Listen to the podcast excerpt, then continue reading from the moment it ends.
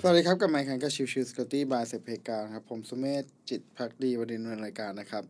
episode นี้ episode ของวันเสาร์ซึ่งก็คือเรื่องของ Forensic Day นะครับ วันนี้จะพูดถึงเรื่องของ m a l d o c นะครับ คือในช่วงประมาณวันที่ 28 สิงหาคมที่ผ่านมานะครับ ทางฝั่งของ JP s e r นะครับ คือ JP s e r เนี่ยเป็น โอเรียกว่าเป็น กลุ่ม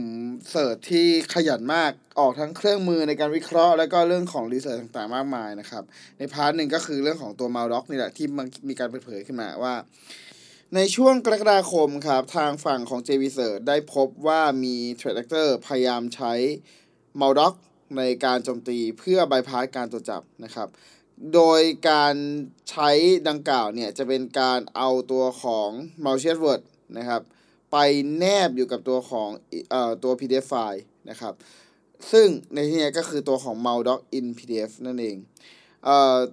ถ้าเรามองกันง่าย ๆ ก็คือโดยปกติเนี่ยเวลาที่เราเปิดตัวของไฟล์ใดใช่ไหมเราจะต้องมานั่งดูก่อนว่าเอ้ยตัวของไฟล์ต้นฉบับนั้นเนี่ย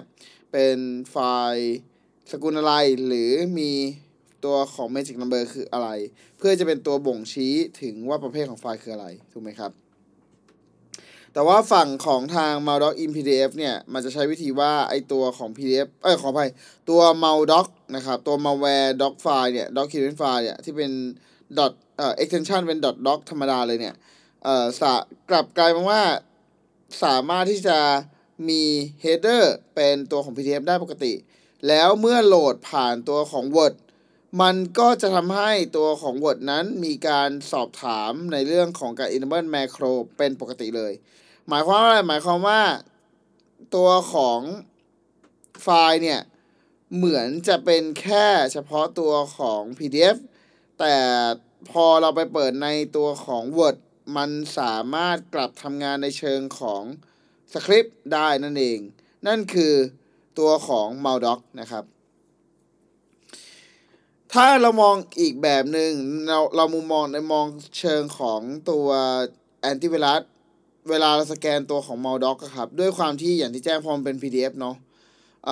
เขาก็อาจจะไม่ทำการตรวจสอบตัวของสคริปต์หรือ malicious script ใดๆก็แล้วแต่ที่อาจจะแฝงมาด้วย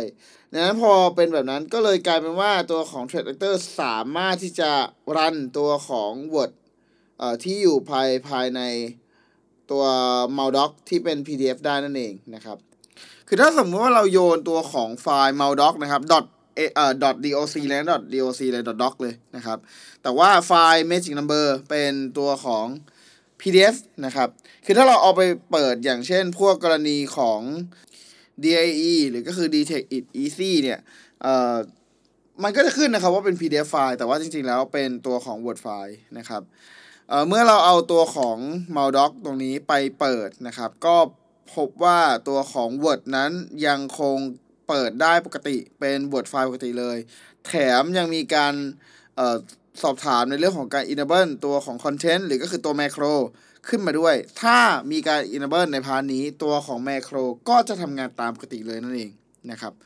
ดังนั้น part ของการหลีกเลี่ยงการตรวจจับก็ถือว่าทำได้จากอย่างที่แจ้งครับ พอเป็น PDF ไฟล์ตัวของไอทีว่าอาจจะไม่ได้ใส่ใจหรือไม่ได้สนใจตัวของสคริปที่อาจจะถูกแนบเข้ามา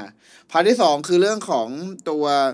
macro นะครับที่ยังทำงานได้อยู่แม้กระทั่งตัวของไฟล์ header magic number เนี่ยเป็นตัว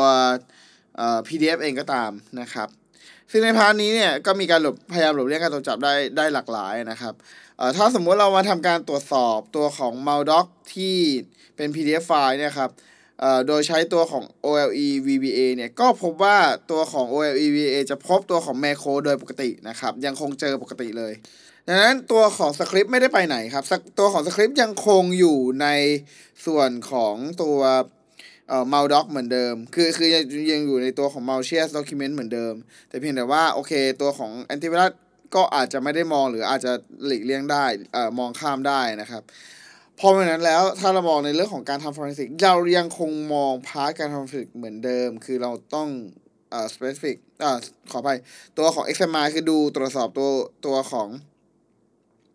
เอ่อ VBA object นะครับ จากนั้นเสร็จแล้วเราก็ทำการดึง VBA object นั้นออกมา แล้วทำการ analysis ตัวของ macro นั้นอีกทีนึงว่าเป็น malicious หรือเปล่านะครับ ก็ตามสเต็ปเดิมเลยครับ แต่เพียงแต่ว่าโอเคมันเพิ่มในเรื่องของ เอ้ย เราต้องมีการตรวจสอบชัดเจนมากขึ้นนะ เราอาจจะไม่ได้ดูแค่ตัวของนามสกุลไฟล์นะครับ เราอาจจะต้องดูส่วนของอื่นๆประกอบเพื่อเป็นการประกอบการอะไรสีด้วยนั่นเองนะครับ ประมาณนั้น